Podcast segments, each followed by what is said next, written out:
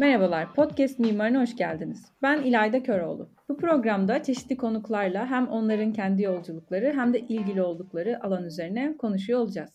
Bu bölümde konumuz Hikmet Eroğlu. Hikmet girişimci ruhlu genç bir mimar. Yani ben onu öyle görüyorum. Tabii kendisinden de dinleyeceğiz hikayesini. Ama yani ben açıkçası kendisini araştırdıkça gerçekten takdir ettim. Yani en azından bu çabasını gördüğüm kadarıyla. Hoş geldin Hikmet. Öncelikle nasılsın? Hoş bulduk. İyiyim, çok teşekkür ederim. Ya yoğun bir hafta geçti böyle. Korona sonrası e, ciddi bir Covid atlatmıştım. e, hayata dönüyoruz yavaş yavaş. Çok sağ ol, teşekkür ederim. Ya, ben şöyle düşünüyorum. İlk kısımda biraz böyle seni tanıyalım. Hani senin mimarlıkla olan yolculuğunu, hani hem dinleyicilerimiz açısından hem de sonrasında da fikirlerini de çünkü alacağız. Hem mimarlık eğitimi hem mimarlık sektörüyle ilgili değerli buluyorum bu fikirlerinde. Senin mimarlıkla ilgili yolculuğun nasıl başladı? Nasıl devam etti? Kendini şu an nasıl bir yerde görüyorsun? Böyle nasıl bahsetmek istersen dinlemek isteriz. Aslında soru çok zor. Hakikaten çok zor. Önceden de bu konuyla ilgili düşünmüş, işte yayın, diğer yayınlarda da konuşmuş biri olarak da söylüyorum ama e, şöyle e, düşünebilirim olayı. Yani geriye baktığım zaman tekrardan. E, şimdi ben bir marangoza ailede büyüdüm. Yani benim babam bir marangoz, bir atölyemiz var Ayvalık'ta. Ayvalık'ta büyüdüm. Şimdi Ayvalık'la ilgili de olabilir tabii bu durum. Liseden belli başlı ilgim vardı ama bu tabii ürün özelindeydi ve ya şehire de ilgi duyuyordum tabii. Bunu da şuradan çıkarttım. Okuduğum kitaplar. Yani şu an dönüp baktığım zaman o lise sürecinde özellikle ilk iki sene e, şehirle ilgili de aslında ciddi bir okuma araştırma e, süreci olmuş. İlgi duyduğumu anlıyorum yani. O hem o kartpostallar hem şehirlere bakış açısı, o zaman çektiğim fotoğraflar. Hmm. Bir hafta önce o Covid sürecinde şimdi e, fotoğrafları derlediğim için biliyorum bunu yani. Onu görebildim. Tabii sonradan görmek bambaşka bir şey. Evet. O zaman öyle bakamıyorsunuz. Tabii. İşte e, hayat ileriye doğru e, yaşanır ama geçmişe baktıkça anlaşılır diyor Nevzat Sayın. Tıpkı onun gibi e, bu durumda. Ben de geçmişe baktıkça aslında anlıyorum. Geçmişe baktığımız zaman ben işte mobilyacı bir ailenin oğlu olduğum için atölyede büyüdüm. Yani atölyede büyürken de işte babam beni aslında ben farkında olmadan yönlendiriyormuş. Bir nevi organizasyon aslında benim mimarlığı seçiyor olmam. Yani evet. e, o, o anlamda. Çünkü işte camcı, işte marangoz, doğramacı gibi işte kaynak gibi, penci gibi aslında böyle şu an iç mekanda olabilecek çoğu şeyi ben gördüm. O zaman gördüm. Ya ustaların kendi teknikleriyle gördüm. Gittim dördüncü taşı pen taşıyıp taktım mesela lisede.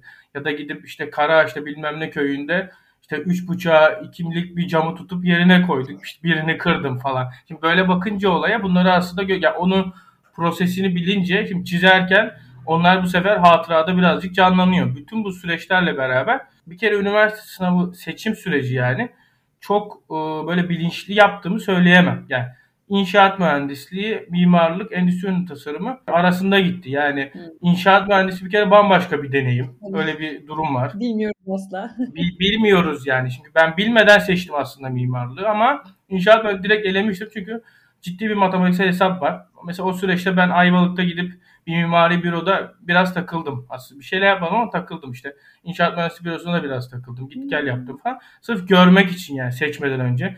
İstanbul'a gel okul süreci de öyleydi. Üniversite seçmeden önce İstanbul'a gelip gezdim. İzmir'e gelip gezdim. Çünkü Ayvalık'ta İzmir'e yakın olduğu için hep aileleri İzmir ister. Ben de İzmir istemiyordum. Ya kaçmak istedim yani Ayvalık'tan özetle. Anlıyorum anlıyorum.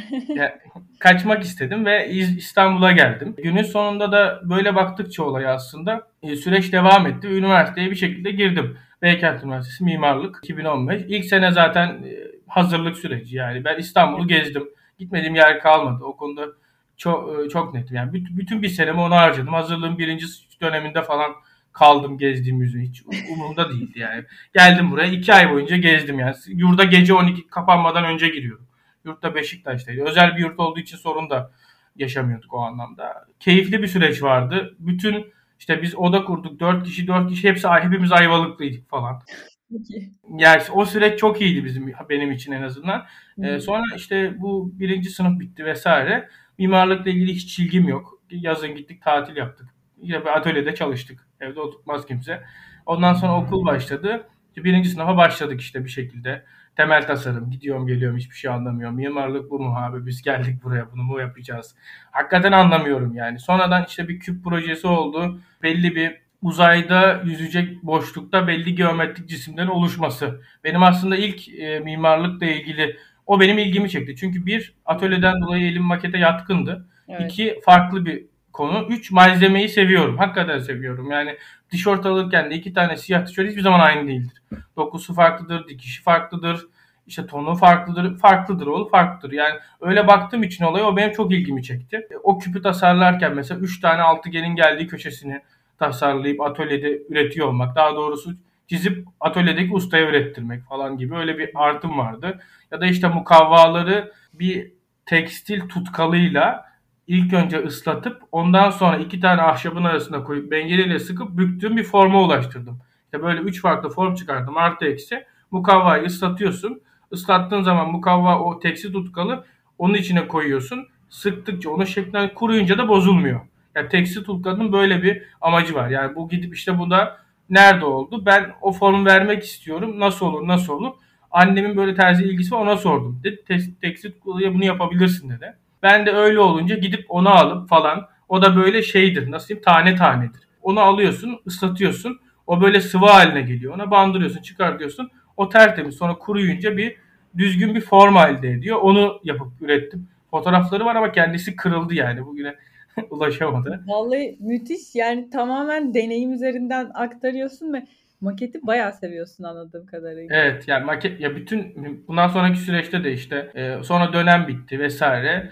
E, ondan sonra ben dedim ki bu iş böyle olmayacak. Yani okul çünkü şimdi çevremdeki arkadaşlarım hem yurtla da ilgili bir durum. Yurtta çünkü Mimar Sinan'dan var, İTÜ'den var. Erkek yurdu yani. Nereden istiyorsan evet. adam var. Mimarlık okuyan da çok arkadaşım vardı. E, şimdi İTÜ'deki arkadaşımın kalktım dersine gittim. Mimar Sinan'daki yani kaçak giriyorsun. Yani tamam misafir ama derse falan girdim yani ben bir süre. Mimar Sinan'da da bayağı derse girdim hatta. Aynen. E, şimdi öyle olunca süreç okullardaki farkı gördüm. Gerçekçi olursak yani. Ciddi bir makas var. Ya bu, bu kaçınılmaz bir gerçek yani. Nasıl bir fark? Yani çok çok önemli bir tespit bu arada. Bunu birçok insan farkında belki düşünmüyordur bile üzerine ama sen hepsini bir de deneyimliyorsun, giriyorsun, bakıyorsun. Nasıl bir fark hani senin gözlemlediğin? Şeylerin, e, finansçıların dediği gibi yatırım tavsiyesi değildir diyeyim de sonradan evet, Baştan söyleyelim. ya şöyle bir fark aslında. Bir, okul okuldaki kampüs farkı. Yani hmm. kampüs olduğu zaman üniversiteler şunu ya Erhan Hoca söz, Erhan Hoca'nın sözü bu da. Üniversiteler birer kuluçka merkezidir. Yani siz o kuluçkanın içinde ne kadar var? Derse gir çık değil üniversite. Üniversite öyle bir kurum olmamalı zaten. Ya o lise ya lise bile öyle değil aslında. Yani öyle bakmamamız gerekiyor olaya. Ben bunu fark ettim. Birincisi kampüs.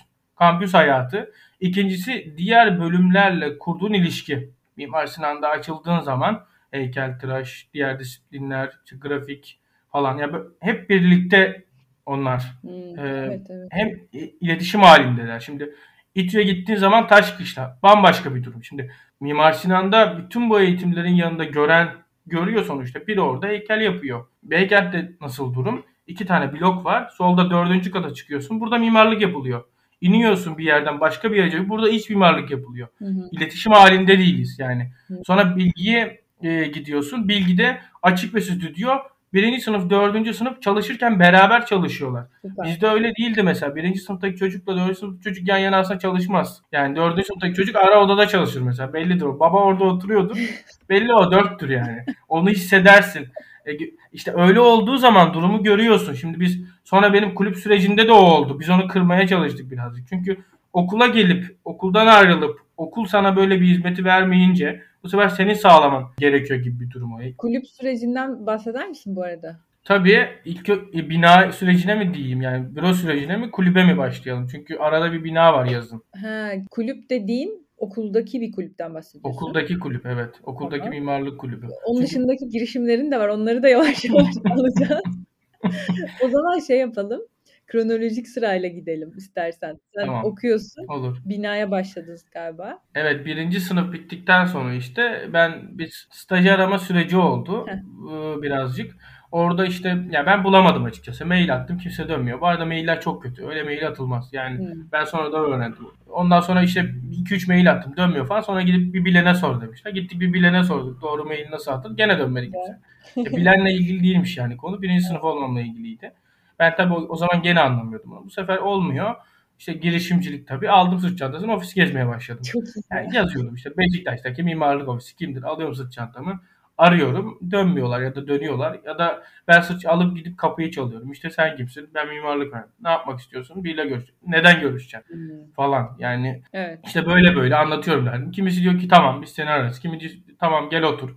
İşte belki o, o an e, biri bürodan müsait benimle muhabbet ediyor falan. Ben sonra işi çözdüm. Öğlen yemeklerine yakın gidiyordum. Çünkü gündüz herkes yoğun. Gerçi sonradan görünce de mimarlık ofisleri pek öyle saatli çalışmıyor ama o, o zamanlar tabii o konuyu da bilmiyorduk. Öğlen yemeklerine yakın gidip öğlen yemeği saati olan bürolar herhalde bana o ara yemek ısmarlamaya başladı. Çünkü ben şimdi baktığım zaman gittiğim bürolar şu anda benim yayın olarak işte yaptığım bürolar da değil. Bambaşka bir. Yazıp gidiyordum çünkü. Hmm. Bir iki tanesi kapandı. Bambaşka bir iş yapıyor. Onlarla da hala görüşüyorum çünkü. Üniversite sürecinde de onlarla görüşüyordum. İşte böyle olunca iş bulamadım ama ben staj da bulamadım. Yani Olmadı süreç. Hiçbir şekilde olmadı. Bir hafta bir yerde denedim. Sonra olmadı. Farklı şeylerden dolayı. Ben bu sefer Ayvalık'a döndüm. Ayvalık'a dönerken de hazırlıkta ben burada babamın işlerini yapıyordum. Yani ben burada Ayşe teyzeyi ikna edip mutfağın işini alıyordum. Ayvalık'ta yaptırıp burada taktırıyordum. Öyle bir süreç vardı. İşte orada da uçakta biriyle tanışıp benim bir personal kartım vardı o zaman. Onu verip o kişiyi Ayvalık'ta yazdı kaldırıp yazdığının bütün işlerini babama yaptırmıştık. Şimdi o kişi geldi aklıma şimdi yani. Dedim ki bu adamdan bir şey çıkar mı acaba ya? Baba dedim bir arar mısın? Babam aradı. Böyle böyle tamam dedi ya Hikmet dedi yapar dedi. Ben dedi döneceğim size ki. Bir hafta ben şeydeyim işte Ayvalık'tayım gene o süreçte. Geri döndü bana. Dediler ki Kasso'da Alper Bey var. E, sen ara bunu. Benim selamımı söyle. O sana yardımcı olacak. Ben dedim tamam yani. Daha e, zaten şey değil konu. Aradım. Dedi ki sana bir numarasını gönderiyorum. E, o kişi ile bir görüşür müsün? Yani o kişi sana yardımcı olabilir dedi. Hı hı. Ben tamam aradım, görüştük. İşte sonra bana geri döndü. Burak Bey, Burak abi e, diyebilirim şu an için. Hı hı. Ondan sonra o süre aradı beni. İşte dedi ki portfolyon var mı? Ben böyle bilgisayarı karşısındayım ama böyle bir Tabii var ya portfolyo ne demek Burak Bey? Hazır zaten dedim. Şuna gönderebilirim dedim. Ben böyleyim. Portfolyo nedir? yazıyorum Google'a. Yani hiç ben neye gireyim ki ben gö- gözü karartmıştım çünkü o dönem. Ya bir yere girmem ya portfolyo ne olabilir ki abi? Ne kadar zor olabilir evet. yani yaparız. Portfolyo nedir ya? Tamam bir tane sunum hazırlayacağız. Öyle düşünüyorum ben ilk bakışta. Tamam dedim kapattık. İşte sonra beni aradı. İşte şu gün işte yarın gel. İşte öyle hatırlıyorum şu an için. Belki iki gün sonra dedi falan işte biz o gün cuma mıydı perşembe miydi işte Cunda'da bir eğlence vardı eğlenceden döndüm iki buçuk falan portfolyo hazırlamaya başladım sabah altta uçağa bittim Buraya geldim. Beşiktaş'a çıktığı aldım Ozalit'te. Arnavutköy'e gittim. İşte gece 3'te sarhoş, yarı sarhoş, yarı şey normal. Portfolyo hazırladım gittim. Şimdi bekledim birazcık Burak abi. Burak abi geldi falan anlattım portfolyoyu. Portfolyoya geçti. Şimdi ben zaten ya bir tel ödevi vardı böyle. Belli başlı müzikleri seçip o müziklerden ritimlerine göre bir maket yapıyorduk çivilerle. Hı hı. Şimdi benimkinin fotoğrafını bulamadım. Ben de o zaman gittim arkadaşımınkini koydum. Bırak abi de gitti yakaladı onu tabii ki de. Yani çizim o kesitin ona ait olmadığını görüyor tabii. E, o gözle gitti onu yakaladı. Bu nedir dedi. Ben başladım anlatmaya. Ama anladı hissetti yani onu. En son, en son böyle yaptım. Burak Bey dedim. Bu dedim bana ait değil dedim. Araya karışmış herhalde dedim. oha oha kahkahayı patlattık beraber. Şimdi öyle olunca süreç o dedi ki bana tamam ama yani sen birinci sınıftasın şu an bize nasıl katkı koyabilirsin dedi. Ben de maket yapabildim yani. O da beni bu sefer değerlendirmeye çalıştı. Yani hmm, güzel. Bana yaptığı şey çok büyüktü bir kere. Ben onu kabul ediyorum. Yani birinci sınıfta ben şu anda deneyimlediğim birinci sınıfta herhangi bir şeyin büroda bulması, bulunması diğer kişilerin işini yavaşlatır. Bu çok net yani. Hiç istisnasız. Çünkü birinin onunla ilgilenmesi gerekiyor. Staj yaparken de durum böyledir. Bir de o zaman daha yeni kurulmuşlardı. O bana bir imkan sundu. Ben de olabildiğimce büroya katkı koymaya çalıştım. Hakikaten öyle. Sonra bir Mardin maketi süreci oldu. Esra hala görüşüyoruz. Esra Göde. Onunla beraber makete başladık falan. Ama ben hiç şeyimde değil. Benim amacım işi öğrenmek. İş nasıl yapılır? Mimarlık nasıl yapılır? Nasıl görebiliriz? Bütün şeyim oydu, motivasyonum oydu. Bir yaz çakılı çalıştım. Bayrama kadar. Bayram işte Eylül sonu muydu neydi? Çakılı çalıştım ben. Çok şey öğrendim. Çünkü görerek öğrenmek bambaşka bir durum. Ondan sonra okul dönemi başladı. Ben bir gittim geldim falan. Tabii hala diyalogdayız. Arada gidip geliyorum. Gene ikinci sınıf devam ediyor. Okul devam ediyor falan. Bina süreci bir yandan böyle ilerliyor. Bir yandan okul devam ediyor. İşte okuldaki ben birinci sınıfta kulübe dahil olmuştum. İşte okulda bir şekilde e, ortamları kurup falan onun içine dahil olduk. İkinci sınıfta işte yönetim kuruluna girdim. Yönetim kurulu üyesi olarak. Ondan sonra ikinci dönemde dördüncü sınıfta bir başkan vardı. O kendi şeyle Çağlar. Hatta şu an ofisi var. Çağlar Ercan. O kendi işleriyle ilgileniyordu falan. Biz biraz biraz böyle kendi ekibimi kurup falan böyle o kulübü çalışmaya başladı. Bir yandan binadayım, bir yandan okul devam ediyor falan. Ama burada şunu söylemek istiyorum mesela. Mimar Sinan'da olsaydım benim okulum istisnasız 7 senede biterdi. Ben buna çok netim yani. Bey, Beykent bunu bu iyi bir şey, kötü bir şey çok tartışılır. Beykent'te olduğum için bu kadar işi yaparak okulu ben zamanında bitirdim. Zamanında bitirmek eğer bir alameti farikaysa bence değil. Yani şimdiki aklım olsa iki sene uzatırdım yani. Bitmesin abi o öğrenciliğin kıymeti diye bir şey var. O zaman anlamamıştık yani. Kesinlikle katılıyorum buna ya. Ya bir de hani bütün her şeye başlangıçtaki o bütün reddedilmelere rağmen azimle ve merakla devam ediyorsun. Bir de şey var hani birinci sınıftayken şu moddasın ya neredeyim ben ne yapıyoruz burada mimarlık ne demek ama o moddan böyle bir anda deneyimleri alıp alıp alıp her şeye hakim bir konumda ya yönetim kuruluna girdim diyorsun. Vallahi bravo yani. Ondan sonra işte e, ilk etkinlik işte ikinci dönem falan biz başladık biraz etkinlik. Tekeli Sisa mimarlık. E, işte onu davet ettik. İşte o zaman işte daha program falan bilmiyorum. Bu arada ben ikinci sınıfa kadar çok doğru düzgün bilgisayar kullanmadım. Lisede de aram yoktu. Yani ben hep ellemeli şey yaptığım için ya. Yani evet. fiziksel olarak yani bilgisayar falan oyun oynuyor falan çocuk oyunu falan diyor. Şimdi öyle bakmıyorum. O zaman öyle bakıyorum. Ne bu ya? Şimdi bunda ne vakit kaybediyorsunuz kardeşim? Gelin burada biz gerçeğini yapıyoruz siz orada yaparak. Yani kafa benim hep böyle çalışıyordu yani. Müthiş. Kafa benim hep böyle çalıştığı için günün sonunda işte onları bırakıp bu sefer biraz daha yoğunlaştım. Zaten notlar falan düşüyor da benim çok umurumda da değildi yani. Projeyi belli bir seviyede tutuyordum. Bir iki tane dersim kaldı. Sonradan onlar mezun olurken başıma bela oldu gerçi son sene. Bir de pandemi sürecinde vesaire. Okul devam etti. Kulüp devam ediyor. Kulüpte biz yavaş yavaş etkinlik yapmaya başladık. E Çağlar da sağ olsun o dönem yardımcı oldu birazcık. Sanki böyle e, yönetim bizdeymiş gibi 6-7 etkinlik yaptık. Okul arasında mimarları çağırdık. Hakan Demireli, Tekeli Sisay'ı, işte Bahadır Kulu gibi gibi böyle isimleri çağırdık okula. Okulda etkinlik yaptık. Yani konferans sonunda etkinlik. Sonra bir daha yapmadım zaten konferans sonunda etkinlik. Konferans etkinlikleri sevmediğimde aslında yaparak öğrendim. Çünkü kişiye dokunmuyorsun. Ee, yani geliyor biri konuşuyor. O anda kim şey mesela ilk bizim etki Tekeli Sisa'da ben çözdüm olayı. Konferans sonunda olduğu için etkinlik öğrenci soru sormuyor. Bu sefer çıktık küçük bir sınıfa yaptık. Zaten ya zaten kişi sayısı 100 ise o sınıfa da 100 kişi şerbet sıkışalım. Değil Sıkıntı mi? yok. Ama bir, bir sonraki etkinliği yukarıda yaptık. Bu sefer soru artmaya başladı. Çünkü temel konu o yani. Orada gelen ki ben niye etkinliği niye yapıyorum? Mimarla gelen kişi kendini anlatsın. Öğrenci e, oradan bilgiyi alsın ve bir etkileşim olsun soru sorsun. Evet. En temel şey konu oydu. Biz de o konuda hemen ikinci etkinliği yukarıya aldık. Sonra bir küçük sahne deneyimimiz oldu. Burak abilerle küçük sahne yaptık. Melike Hanım'la biner mesela orada 80 kişilik odaydı küçük sahne. 206 kişi sığdı. 206 kişi tepeleme soktuk. Hayatımın hiç o sayıyı unutmayacağım. Dışarıdan da çünkü mesela kayıt aldım ben. Yani okul tarihinde öyle bir şey yok. Etkinliği dışarı açtık biz. Hı hı. O çünkü tek bir konuşmayı dışarı açmak güvenlik zafiyeti falan filan çok başım ağrıdı. Kabul ediyorum. Ama günün sonunda baktığımız zaman çok keyifliydi yani. Ondan sonra o süreçte biraz daha yukarıya çıktı. Mesela Hakan Demirer geldi. Normalde biz aşağıda karşılıyoruz. Çünkü öyle gördüğüm için öyle ilerliyor süreç. İşte konuk geliyor. Aşağıda karşılıyoruz. Yürüyerek yukarı çıkıyoruz. Asansöre biniyoruz falan. Orada konuyu ben koyuyorum. Şimdi aradılar beni yukarıdan. O zaman aramadılar. Telsiz var. Hı hı. Okulun dediler ki biri var burada konuşmacının sırasına otur. Kardeşim ben burada konuşmacıyı bekliyorum. Kim o ya dedim. Gidin bir konuşun dedim kaldırın mahcup olacağız falan dedim. Gitmiş bir sormuş da ben demiş ki ben Hakan Demirel. Ben ben şok oldum çünkü yani normalde öyle bir süreç yok. Hakan Bey nasıl çıktı yukarıya falan. Hmm. Ben gittim ben kusura bakmayın falan. Yani Hikmetciğim yok bir şey başlayalım nasıl başlayalım falan dedi. Yani tanıdığım en mütevazi mimarlardan biri bu arada. Yani hala da öyle baktığım zaman olaya. Şimdi böyle oldukça süreç o zaman ben dedim ki ya gerek yok bunlara yani. Biz bize bir şey yapacağız. Ya bu kadar aksiyona gerek yok. Birbirimizi yormayalım yani günün sonunda. Bu sefer biz mimarlık ofislerine gitmeye başlayacağız bir sonraki süreçte. Ya 16 falan ofis gezeceğiz. İkinci sınıf süreci oldu. İkinci sınıfın başında işte biz e, hem ben bölüme adaylık hem de kulübe adaylık, kulüp başkanlığı için adaylığımı koydum. Karşımızda bir aday vardı. Orada belli başlı konular var arka planda. Yani ter, çoğu okulda var bu. Yani siyasi konular.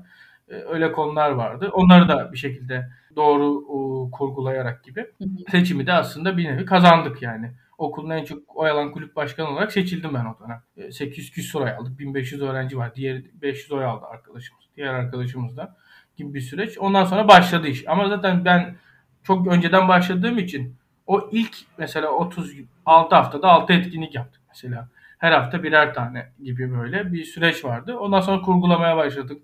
Gezdik gibi gibi. Okul çok şey öğretti. Kulüp çok şey öğretti. Ama bütün bu süreç mesela kulübe aday olma sebebim Burak abiye girişimdir.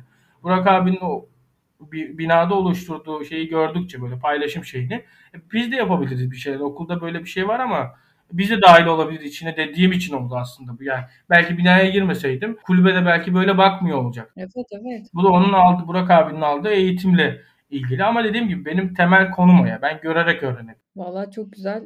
Hatta şey geldi aklıma blogunda okumuştum. Babanın bir sözü varmış. Onu yazmışsın oraya. Çıraklığını yapmadığın için ustalığını yapamayacaksın diye.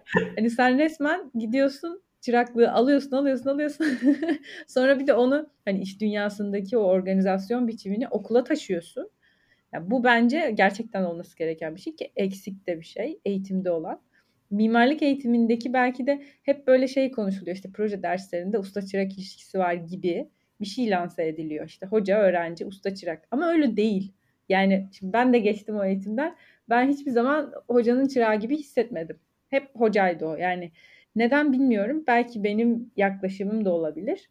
Ama ne bileyim sizin okulda süreç nasıldı? Sen nasıl bakıyorsun bu eğitimle ilgili bu yaklaşıma? Şimdi bu genel bir aslında sorun. Yani ülkeyle de ilgili birazcık. Tabii genellenebilir. Şeyle yani şöyle bakabiliriz olaya aslında. E, kuruluşlara, kurumlara da bakmak lazım. Mesela Çevre ve Şehircilik Bakanlığı. Bakan iyiyse işler iyi, bakan kötüyse işler kötü. Evet. Böyle bakamayız yani olaya. Günün sonu ya mesela bir bakan dönemi geliyor mesela yarışmalar, süreçler, mimarlığa bakış açısı değişiyor, kültür etkinlikleri falan. Bir kişiye bağlı gibi. Bakan gidiyor, bambaşka oluyor. Şimdi talep eden kişi alttan olması gerekirken tam tersi oluyor. Ya yukarı biri geliyor, onun ekibi geldiği zaman bu işler düzene oturmaya başlıyor. Halbuki tam tersi olması lazım. Bizim talep etmemiz lazım. Daha iyi olmayı sen talep edersen olabilir. Okulda da aynı durum var. Hoca bunu dert ediniyorsa ya bir tane bölüm başkanı gelir. Bölüm başkanı e, der ki yönlendirir, şey yapar. Bu diğer hocalar istemiyor anlamına demiyorum ben bunu ama okulda öyle bir ortamın oluşması için mesela bölüm başkanı bunlara belli bir seviyede duruyor ya da işi yokuşa sürüyor X okulda. Şimdi akademisyen hoca bir uğraşır, iki uğraşır, üç uğraşır. Şimdi bir yerden sonra hoca nereye gidecek? Yani bunların gerçekleşmesi lazım. Evet. Ama bir tarafta da bölüm başkanı var ki diyor ki gelin kardeşim ne istiyorsanız yapın. Önemli olan buraya katkı koymanız dediği zaman o zaman olaya bakış açısı değişiyor. Yani hakikaten olaya bakış açısı değişiyor. Bazı okullar mesela Beykent'te benim herhangi bir bölüm başkanına rektöre kadar ulaşmam çok basitti. Bu da çok önemli evet. Ve çoğu etkinliği mesela benim bir gün önce olaylanırdı. Her şeyim hazır. İptal olsa iptal olabilir. Ben mesela onayı sonra yani her şeyi çözer. Mesela çok kızardı mesela danışman hocam bana bu yüzden. Olayı her şeyi çözer. Bitirir ondan sonra söylerdim. Vakit yok yani. Ben, benim onu bitirmem lazım. Mesela bir etkinliğe gitmiştim orada karşımda duruyor mesela. Kim duruyor? Görkem Hanım. Görkem Volkan duruyor. Ben o an yakalayıp o etkinliği bağlarım orada. İşte gerek yok mail at bilmem ne falan izini al falan. Ben izni alırım sonra. Ben hep böyle düşünüyordum. Bu iyi yanı var, kötü yanı var. Böyle yapmayabilirsin. Bu doğru olmayabilir. İşte izin alman gerekiyordur falan falan. Ama benim hep şansım yaver gitti. Bütün hayatımda da öyle. Biraz şanslı olduğumu da düşünüyorum o anda. Ama işte o şansa da bir yerde hazır olmak lazım. Yani oraya etkinliğe ben onun için gidiyorum zaten. Evet. Et, bir şey, biriyle görüşeyim diye gidiyorum. Yani birini yakalayayım, bir şeyi koparayım diye. Eğitimde de aynı durum. Yani şimdi hoca geliyor hoca mesela dersi anlatıyor mesela. Bizim bir Sadık Mukavemet hocamız var. Girir okurdu. Ben ne dinleyeceğim abi okuyor adamı. Ben de okurum evde. Yani anladın Aa, hoca mesela problem çözmeye kalktığı zaman ben dinlerdim onu. Evet. Yani çünkü orada bir şeyi veriyor. Ondan sonra onu uygulamaya geçiyor. Benim oradaki şeyim de o. E, uygulamaya geçerken ondan e, alabiliyorum. Ama bazı hocalar mesela gelip bizde daha çok yok ama mesela iktisat gibi derslerde işte daha çok İSG gibi derslerde. Şu anda mesela İSG'ye alıyorum. İşte hiç girmemiştim. Geçen gün girdim derslere. Hayatta dinlemem yani. Çok sıkıcı abi ya. Kim dinleyecek onu yani? Öğrenemem ki oradan ben. O zaman ben ya kitapçık verin bana. Ben onu özümseyip oradan e, kavrayayım. Oradan kendi hayatıma geçireyim. Biraz böyle bir durum var. Ve bu dediğim gibi talep edilmesi gerekiyor. Öğrenciden talep edilmesi gerekiyor. Akademisyenden talep edilmesi gerekiyor. Yani bütün yükü hocaya yükleyemeyiz. Bütün yükü öğrenciye de yükleyemeyiz. Bütün yükünü bir bölüm başkanına da yükleyemeyiz. Hepimiz kendi çevremizi güzelleştirdikçe aslında bu oluyor. Ama günün sonunda dediğim gibi bu kuluçka merkezi durum. Yani e, işte siz sürekli bir şeyler yapmaya çalışırsanız engellenirseniz bir yerden sonra hevesiniz de kırılır. E, işte iş ilerlemez de. Ama çözülemez de yani durum maalesef. Eğitimdeki durum da o. Çünkü çok içinde olmadığım için, akademisyen olmadığım için, öyle bir pratikte bulunmadığım için çok böyle mevzuat konulara girmek istemiyorum. Ama şey konuları da var çünkü. Yani diyelim ki İstanbul Aydın Üniversitesi, Medipol Üniversitesi, Beykent Üniversitesi. Üç farklı okul, aynı ders, isimleri farklı. Yani çünkü akreditasyon problemleri de var mesela. İlgilendiğim konu oradan biliyorum evet. e, o konunun derinliğini. Ama şimdi ben hiç okula girip herhangi bir araştırma görevlisi olmadığım için e, veya onlara ya bir, bir dönem asistanlık yaptım da hocanın maillerine falan organizasyonlara bakıyordum. O bambaşka bir durum.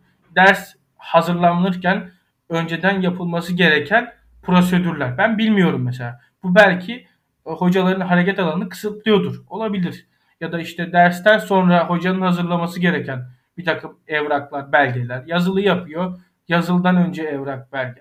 Biz statikoyu, bürokrasi geçemiyoruz ki biz. Yani bir şey yapalım yani. Yani bütün temel sorun da bürokrasi temel bir hastalık zaten yani ülkede. Ya kurumlarda da böyle, fakültede de böyle, bölümde de böyle. Şimdi ben bir şey yapacağım. Direkt dekanla çözeceğim. 5 dakikada çözeceğim. Bölüm başkanına aktar. Bölüm başkanı dekan yardımcısına aktar. Dekan yani dekana aktar. O git direkt 6 ayda çözeceğiz mevzuyu yani. 10 dakikada çözecektim herhalde ikisi. Ama o an yapmam gerekiyor benim onu gibi. Yani bir yerden sonra da belli bir yaşa geldikten sonra da bunları bile bile hata yapamıyorsun. Benim yaptığım onlar mesela dışarıdan bakıldı bir gözle. Şu an baktığım zaman aslında hata. Aslında doğrusu baktığımız zaman ülkeye göre de herkese göre de resmi olarak da gidip önce izin alacaksın, dilekçe alacaksın falan. Ondan sonra gidip o etkinliği onaylatacaksın bütçesini. Oho öyle iş yapmaya kalkarsan ben 6 ayda 6 tane etkinlik yaparım yani. 6 haftada 6 tane etkinlik yapamam. Mesela biz bir gün okulda tıraştaki etkinliği vardı. O dönem modaydı. Hı hı. Şimdi çöp toplatacaksın herkese. Kimseye çöp toplatamazsın abi. Evet. Yani kimse gelip çöp ellemez. Hı. Çöp toplarken ne yaparsın? Çöp topladıktan sonra mangal yaparsan gelip o insanlar eline. Okuldan izin aldım. Hocalardan izin aldım. Okuldan dilekçe talebi su. 3 kilo sucuk, 2 kilo kangal, 2 şey kangal, gazoz bilmem ne falan. Ekmek. Yetiş. Mangal siparişi için okula dilekçe verdim. Şimdi beni aradı öğrenci dekanı. Dedi ki oğlum şaka mı yapıyorsun dedi sen bizde dedi. Ya nasıl dedim hocam yani dedim. Dedi benim önümde dilekçe var dedi. Şu an sen dedi bizden dedi erzak istiyorsun dedi. Şimdi tamam dedim hocam ben geleceğim ya da anlatacağım dedim size konu. Gittim anlattım. Hakikaten kabul ettirdim. Ha o gün mesela olmadı. O gün bütçeye yetişmedi. Cumartesi aradılar beni ki eldivenler yok. Gittim al buradan aldım yani Ayaza'dan. Taktık elimize eldivenleri. Dışarıda çöpü topladık. Zaten Ayaza çöp konusunda bayağı iyi konumda. Çöpleri topladık, şey yaptık, fotoğrafımızı çektirdik. Geçtik içeride okulun içine mangal yaktık. Şimdi yani ben devlet okulunda olsam bunun izni hayatta alamam. Ben biliyorum yani süreçte çünkü. Alamam ama mesela orada öğrenci dekanı bana inandı. Mesela o konuda çok net. Ya ben kendimi Serhat Hoca önümü çok açtı. O olmasaydı Ürün Hoca e, keza öyle. Ama Serhat Hoca çok daha şeydi. Çünkü dilekçeyi ilk önce o veriyor. Bütçemi o onaylıyor. Eskişehir'e gittik mesela 3 araba. Yani 3 araba 6 farklı kulüp yani. Benim için de çok zor. Bir daha hayatta gitmem 3 araba. Çünkü yönetemiyorsun süreci. Başımızda öğretim görevlisi yok vesaire. Bütün bunların izin verilmesi son dönemde. Bunların hepsi şey güvenle ilgiliydi. O kişilerin önümüzü açmasıyla ilgiliydi.